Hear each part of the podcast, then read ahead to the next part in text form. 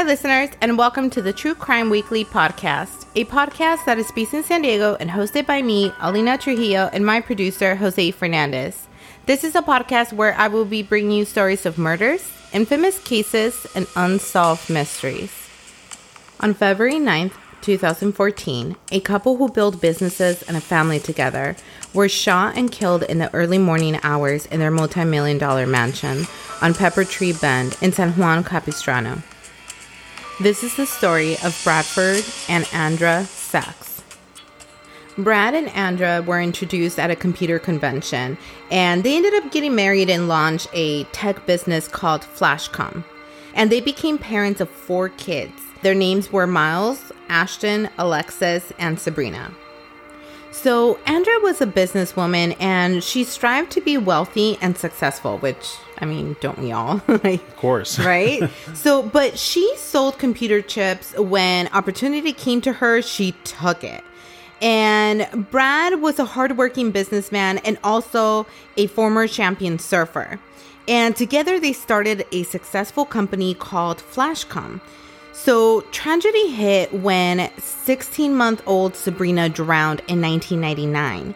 So, she had fallen into a jacuzzi and gotten sucked into the bottom and ended up drowning. Oh, that's horrible. I know. And I swear, I feel like in the 90s, you used to hear about this a lot. I remember hearing in the news all the time where they would say, like, oh, local child drowned, you know, by getting stuck to the bottom of the pool, which, Oh, 100%. I I- hear the same thing. yeah. And. I mean, I, I didn't live in a house that had a pool, but we used to always go to pools. And Right. I don't even, I, like, I didn't know that was a thing. You know, I don't even know if that, do you think that's still a thing, like with pools? I mean, maybe that's the jacuzzi thing, but in a pool, yeah, you wouldn't. I thought you did though. I remember back in the day they used to say, it was, "Oh, they got stuck like in, they got sucked down to the bottom of the pool." Yeah, no, how? There's nothing that's sucking you down. I know that's what I don't it's know. Maybe it was the jacuzzi thing. I don't know. But Andrew and Brad and the kids had a very hard time with this. Which I mean, what family wouldn't? That's just so tragic, you know. So the couple legally split that year, but they ended up reuniting a year later. So in 2007, Andra ended up going to Russia where she ended up adopting a teenager by the name of Lana. And she also ended up adopting the teenager's younger brother named Landon. So Andra ended up bringing the two kids she had just adopted back to her multi-million dollar mansion in San Juan Capistrano, which the mansion was in a beautiful community in southern Orange County. oh, yeah. I mean, it's a really nice area. Oh, yeah, it is. Andra had a real estate empire that was reportedly worth close to $80 million. Wow. Yeah. However, she was planning on scaling back on the business to care for Brad, who had recently been diagnosed with Parkinson's disease. Oh, no, that's awful. Yeah. Late at night on February 9th, 2014, Brad and Andra were shot while they were sleeping in bed. And between the two of them, they were shot a total of 15 times. Oh, that's brutal. Yeah. Sounds like somebody was really angry. Mm hmm. Yeah. But the brutal attack didn't stop there.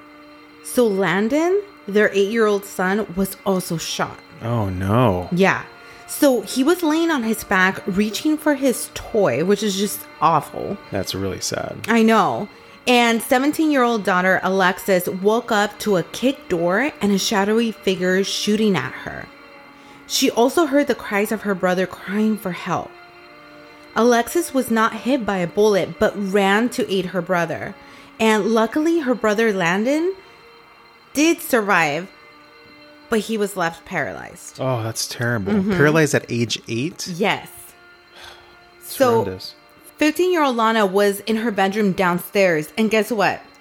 What? She didn't get shot, but she also didn't even hear any gunshots. It's either a really massive house or she's just a really deep sleeper. Maybe I'm gonna go with a deep sleeper because I I don't know. I mean, I feel like you would hear a gun. Uh, neighbors In your would own hear it. house? Yeah. I mean, you know. So how do you not hear in your own house? Yeah. Right. So this was, as you can imagine, a brutal crime scene with no evidence of a robbery, and it didn't appear as a random act either. The forensic evidence didn't immediately present any suspects. Okay. Oh, it's tough. Yeah. Okay, so remember how I told you that Brad and Andra had four children together, right? Right. The two oldest children, 21 years old Miles and 19 year old Ashton, and they actually happened to live in Seattle where they were going to college. So at approximately 12 p.m., investigators had to call Miles and Ashton to let them know about their parents' murder and about their brother that had been wounded. Oh, it's terrible. Yeah. So Ashton was hysterical to the point that investigators thought that he could possibly commit suicide. Really? Mm-hmm. Wow. Well, yeah. I mean, it's terrible news. Your your brother got injured, probably in critical condition, and your parents are dead, mm-hmm. and you're all the way in Seattle. Right. It's like it's quite a distance from San Juan Capistrano. Right. So, after receiving the horrible news, Ashton and Miles made accommodations to fly home from Seattle, you know, to take care of the funeral services.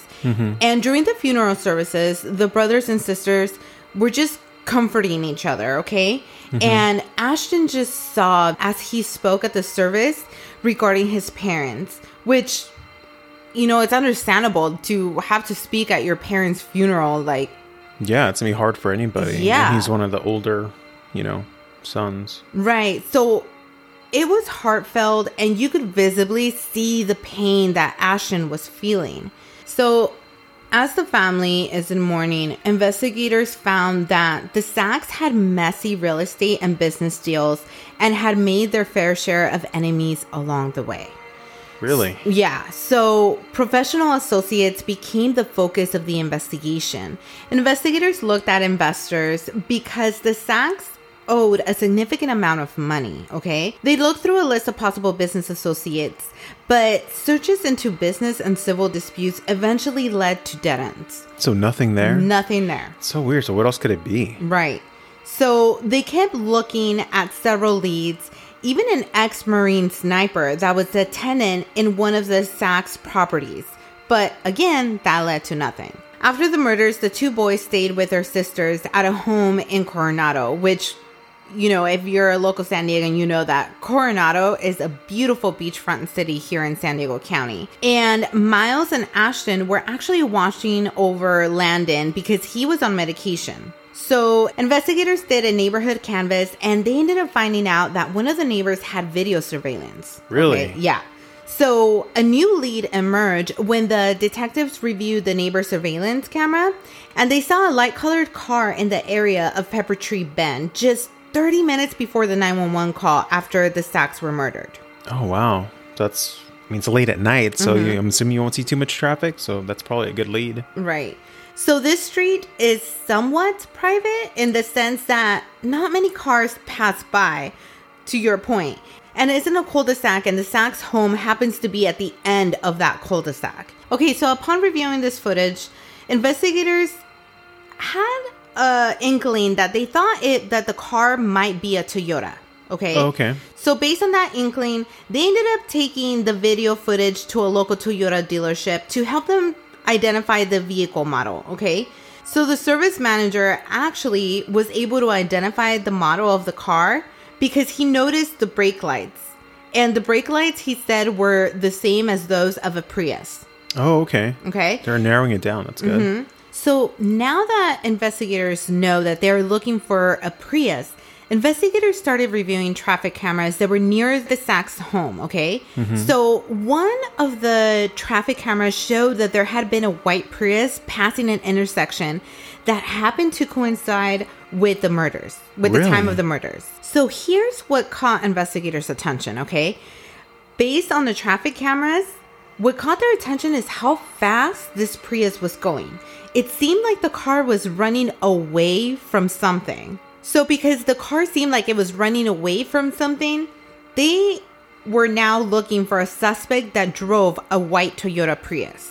Yeah, it makes sense. I've got Right. the other video that they identify as potentially a Toyota Prius, and now this one. Yeah, they're thinking it's the same car. Yeah, Mhm. it sounds like it around the same time frame, and this is early in the morning, right? Like two a.m. or Right. something, right? Yeah. So a detective ends up calling Miles and they identified that Ashton Sachs drove a white Prius. No way. Yes.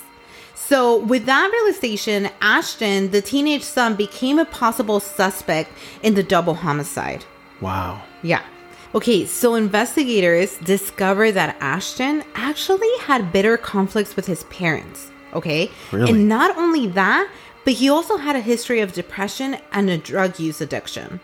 So after Sabrina's death, the younger sister, it seemed that mental issues started to grow with Ashton. And Brad and Ashton had a lot of friction. So Andrea ended up sending him to Seattle to separate the two for a bit. Okay. So Andrea set him up with a condo and she frequently traveled to go see her son. So it wasn't like she just abandoned him over there. No, no, no, no. She sent him over there and she set him up. So Right. Ashton was supposed to be going to school in Seattle, but he wasn't going. Oh, okay. And they weren't aware of this. So at this point, investigators saw this as a potential motive, but it also was hard for them to believe that Ashton would kill his own parents and his siblings. Yeah, or attempted to kill his siblings. Right. Why over this? Because he dropped out of school? Like that I don't know, it seems kind of like a stretch, right? Does it? You think so? Like, to me it kind of does, but I mean, I don't know. I guess you've kind of seen worse. Well, I guess I will let you know after this commercial break.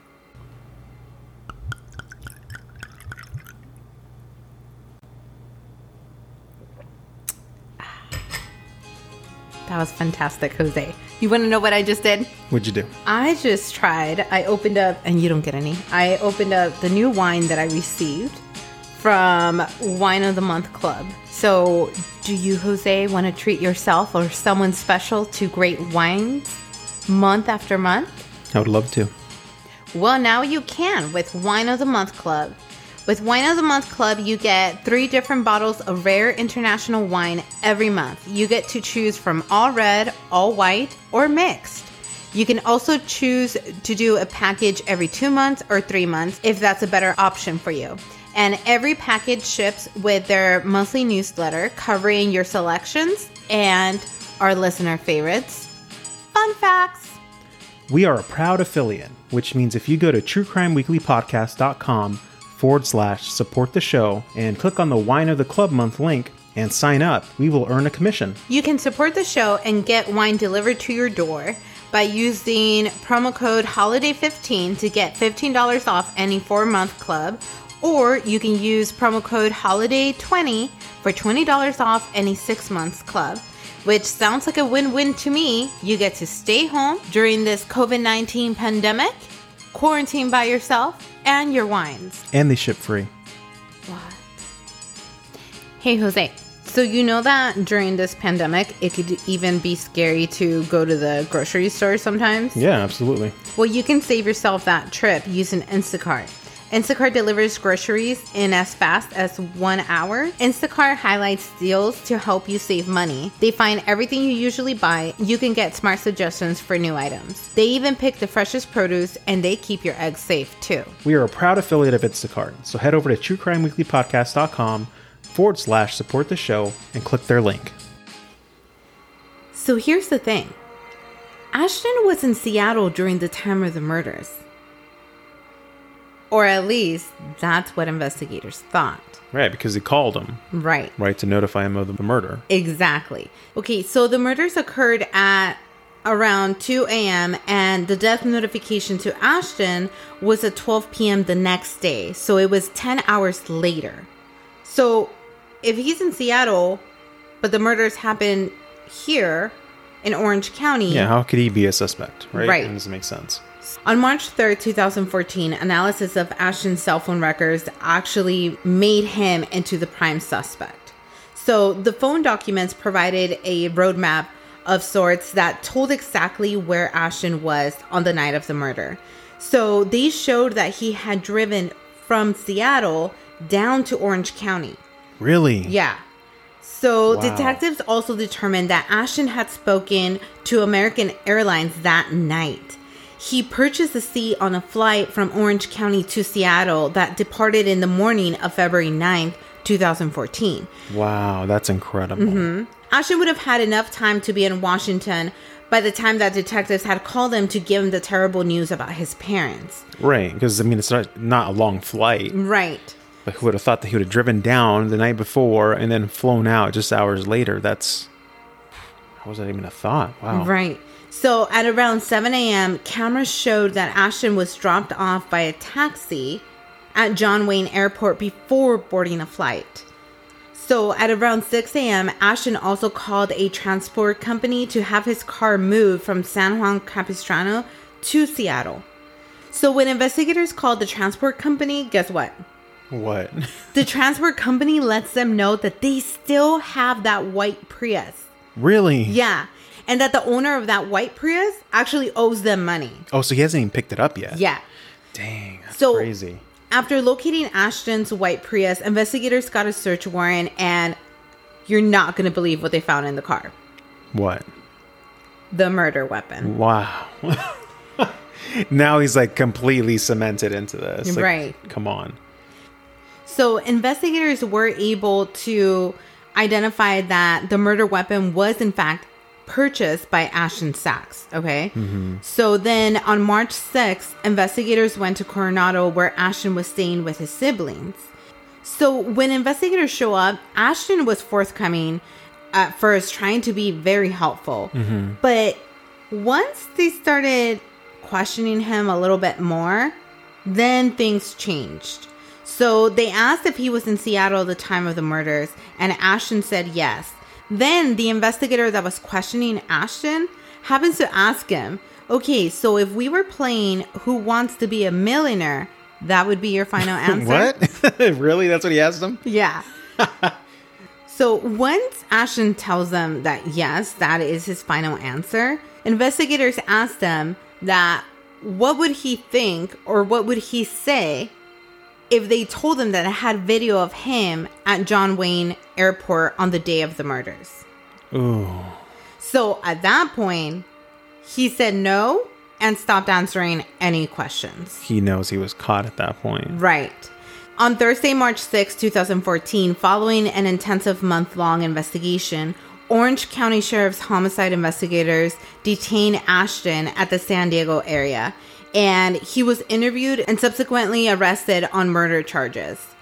Okay, so I do have audio of his confession, okay? Really? I Yeah. can't to hear this. But Jose, let me just warn you, okay?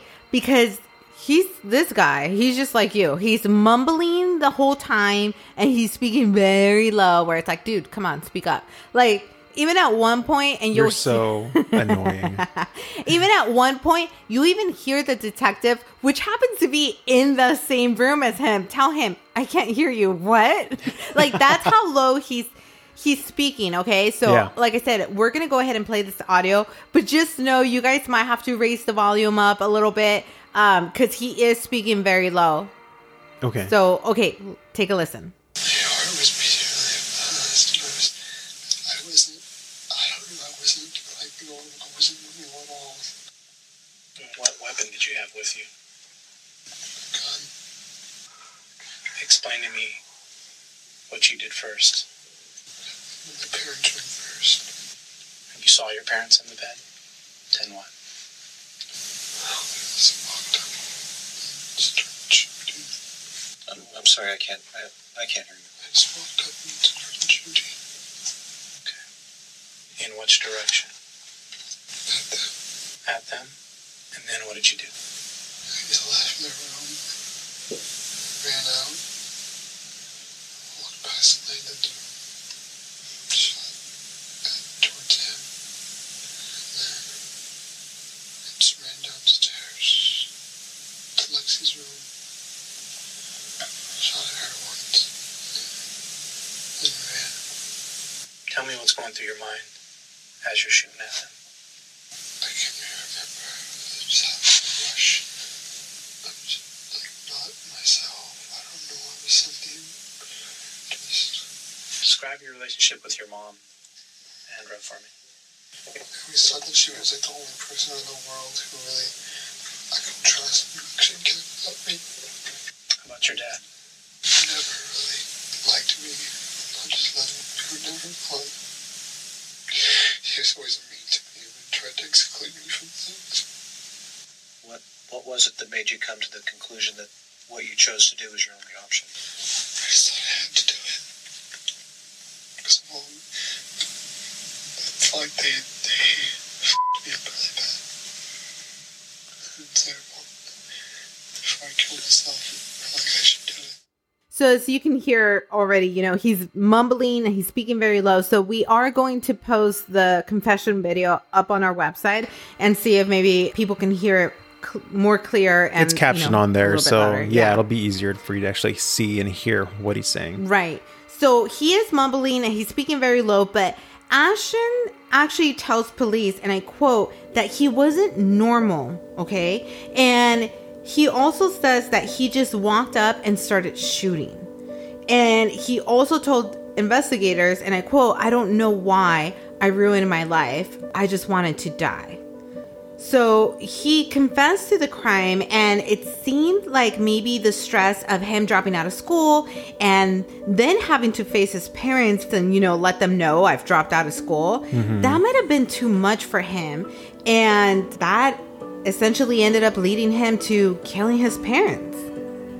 I mean, it sounds like a potential motive, but Mm-hmm. at the same time, it seems like a bit of a stretch. Right.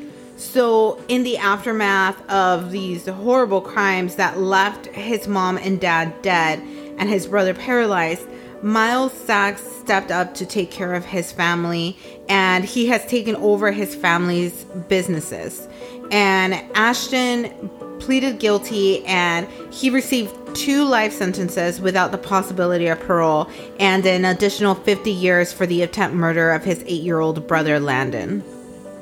That's where he deserves to be. Yep. If you want to look at pictures and want more information on the cases we cover, you can head over to truecrimeweeklypodcast.com. You can also follow us on Instagram at podcast True Crime Weekly. And please don't forget to support the show by going to truecrimeweeklypodcast.com forward slash support the show. And I would truly love it and appreciate it if you would leave a five star review and subscribe onto Apple Podcasts or wherever you like to listen. The only way that people find out about us is through subscribers and reviews. Thanks for listening.